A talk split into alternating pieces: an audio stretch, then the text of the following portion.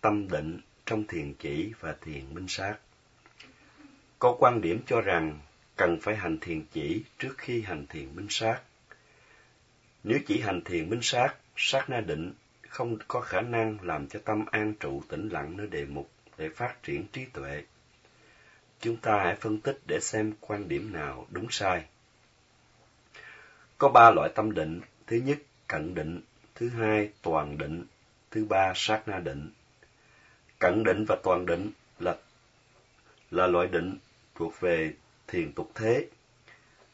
Cẩn định làm cho tâm an tịnh, tạo điều kiện cho toàn định hay sự đắc thiền sắc với sắc giới hay vô sắc giới. Hãy đọc lại. Tâm định trong thiền chỉ và thiền minh sát. Có quan điểm cho rằng cần phải hành thiền chỉ trước khi hành thiền minh sát. Nếu chỉ hành thiền minh sát, sát na định không có khả năng làm cho tâm an trụ tĩnh lặng nơi đề mục để phát triển trí tuệ. Chúng ta hãy phân tích để xem quan điểm nào đúng sai. Có ba loại tâm định, thứ nhất cận định, thứ hai toàn định, thứ ba sát na định.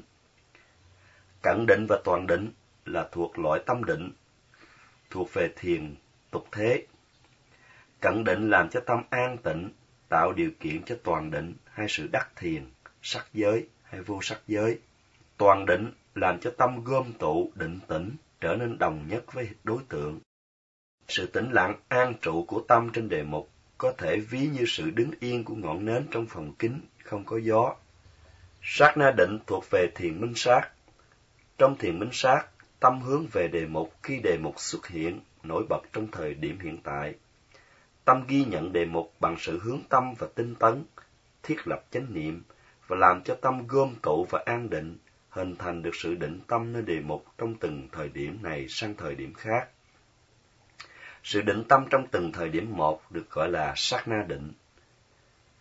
Đặc tính làm cho tâm gom tụ và tĩnh lặng của sát na định và toàn định tương đương với nhau.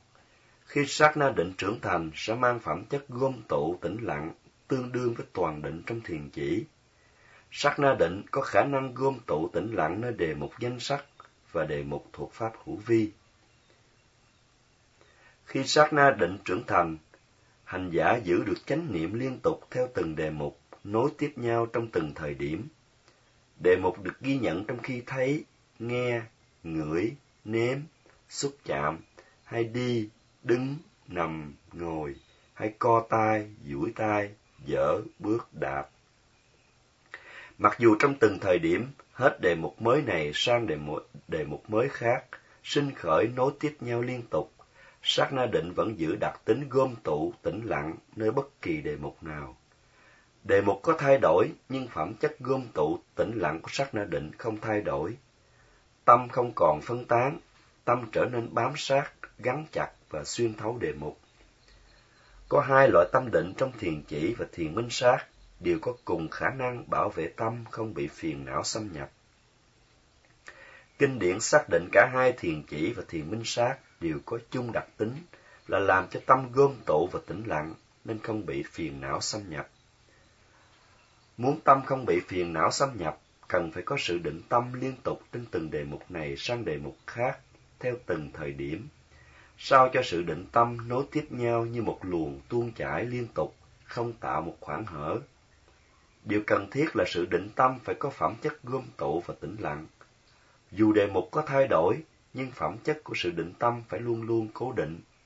Một cách tóm tắt, các điều kiện cần thiết để bảo vệ tâm không bị phiền não xâm nhập là thứ nhất, sự liên tục của tâm định, thứ hai, thứ hai sự khích khao không tạo khoảng hở và thứ ba phẩm chất gom tụ tĩnh lặng. Vì tâm định trong thiền chỉ và sát na định trong thiền minh sát đều hội đủ cả hai cả ba điều kiện cần thiết này Do đó tâm định của hai loại thiền đều có khả năng bảo vệ tâm, không bị phiền não xâm nhập. Bản chất đề mục hành thiền dùng trong thiền chỉ và thiền minh sát khác nhau. Đề mục hành thiền trong thiền chỉ là đề mục cố định, thuộc về tục đế. Trong khi đó, đề mục hành thiền của thiền minh sát thay đổi theo từng thời điểm và thuộc về chân đế. Do bản chất tục đế của đề mục hành thiền trong thiền chỉ nên không phát triển trí tuệ. thấy được bản chất danh sắc, tương quan nhân quả, cũng như không thấy được sự sinh diệt của đề mục, nên không hiểu được đặc tính vô thường, khổ và vô ngã. Trong thiền chỉ, đề mục hành thiền cố định. Chẳng hạn trong sự hành thiền dùng dĩa đất Casina làm đề mục, hành giả chú tâm vào đề mục duy nhất là dĩa Casina, liên tục từng thời điểm này sang thời điểm khác. Dĩa đất Casina hay các đề mục khác dùng trong thiền chỉ thuộc về tục đế, nên chỉ có đem lại sự an tịnh cho tâm mà không phát triển được sự hiểu biết về danh sắc, nhân quả, thấy được sự sinh diệt của đề mục và hiểu vô thường, khổ và vô ngã. Ngược lại trong thiền minh sát, đề mục hành thiền luôn luôn mới và thay đổi liên tục trong từng thời điểm. Đề mục hành thiền là danh sắc hay các hiện tượng tâm và vật chất thuộc về chân đế. Tâm gom tụ, tĩnh lặng liên tục trong từng thời điểm, phát sinh sự hiểu biết về danh sắc khi hành giả thấy rằng đề mục quan sát và tâm ghi nhận là hai thực thể riêng biệt. Hành giả thấy được tương quan nhân quả giữa các đề mục, và khi sát na định phát triển mạnh hơn, hành giả thấy được sự sinh diệt của đề mục, nên hiểu được đặc tính vô thường, khổ và vô ngã. Sự định tâm trong thiền chỉ gọi là Samadhi. Sự định tâm trong thiền chỉ gọi là Pasanta Samadhi và sự định tâm trong thiền minh sát gọi là Vipassana Samadhi, minh sát định. Như vậy, qua sự tìm hiểu về tâm định trong thiền chỉ và trong thiền minh sát, chúng ta thấy có những điểm giống nhau như sau. Đặc tính gom tụ tĩnh lặng của tâm định. Thứ hai, khả năng bảo vệ tâm không bị phiền não xâm nhập. Ngoài ra, tâm định trong thiền chỉ và thiền minh sát khác nhau ở các điểm. Thứ nhất, đề mục hành thiền trong thiền chỉ cố định, trong khi đề mục hành thiền trong thiền minh sát luôn thay đổi. Thứ hai, bản chất đề mục trong thiền chỉ thuộc về tục đế, trong khi đề mục trong thiền minh sát thuộc chân đế. Thứ ba, thiền chỉ không cho khả năng thấy sự sinh diệt của đề mục, trong khi thiền minh sát cho khả năng thấy sự sinh diệt. Và thứ tư, thiền chỉ không đưa đến sự phát triển trí tuệ, trong khi thiền minh sát tạo sự phát triển trí tuệ qua sự hiểu biết danh sắc, nhân quả, vô thường, khổ và vô ngã. Có quan điểm cho rằng cần phải hành thiền chỉ trước, sau đó mới sang thiền minh sát. Dựa theo kinh điển, thời Đức Phật hiện tiền có những vị hành giả chỉ chuyên tu thiền minh sát và đắc A-la-hán mà không hề biết hành thiền chỉ. Hành giả thuộc loại này được gọi là Sukha Vipassaka, người chỉ chuyên tu thiền minh sát. Kinh điển còn giải thích chi tiết và khẳng định về việc chứng đắc đạo quả từ sự chuyên tu thiền minh sát mà công không cần phải thông qua sự thực hành thiền chỉ. Nhưng sư không đủ thì giờ để bàn ở đây. Ngoài ra, trong sách của Ngài Mahasi cũng viết về vấn đề này. Khi sách được dịch ra Anh ngữ, sẽ giúp bạn giải tỏa mọi thắc mắc hoài nghi.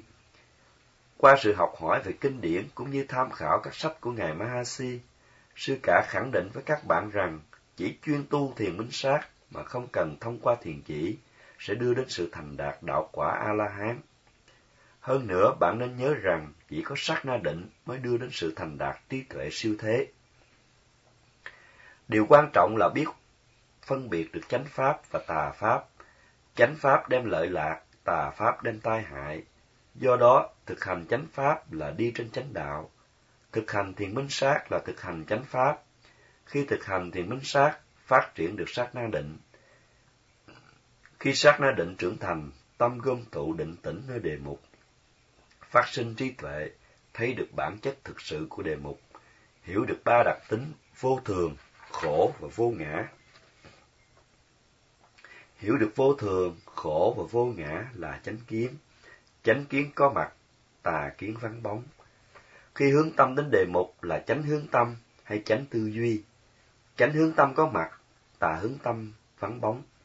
Khi tâm ghi nhận được duy trì theo đề mục, tức chánh niệm, chánh niệm có mặt, tà niệm vắng bóng.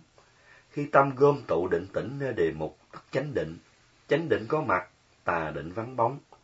Khi vận dụng tinh tấn đưa tâm đến đề mục là chánh tinh tấn, chánh tinh tấn có mặt, tà tinh tấn vắng bóng.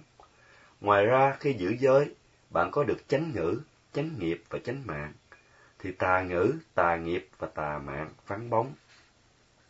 Do đó, mỗi lần hành thiện minh sát, khi quan sát đề mục là mỗi lần các chi bắt thánh đạo sinh khởi. Khi các chi thánh đạo có mặt, các chi tà đạo vắng bóng, và như vậy chánh pháp có mặt, tà pháp vắng bóng. Do đó, không cần phải tranh cãi, cần phải hành thiền chỉ trước khi sang thiền minh sát. Hay ngược lại, điều quan trọng ở đây là biết phân biệt đâu là chánh pháp, đâu là tà pháp. Muốn vậy, chính bạn cần phải thực sự thực hành.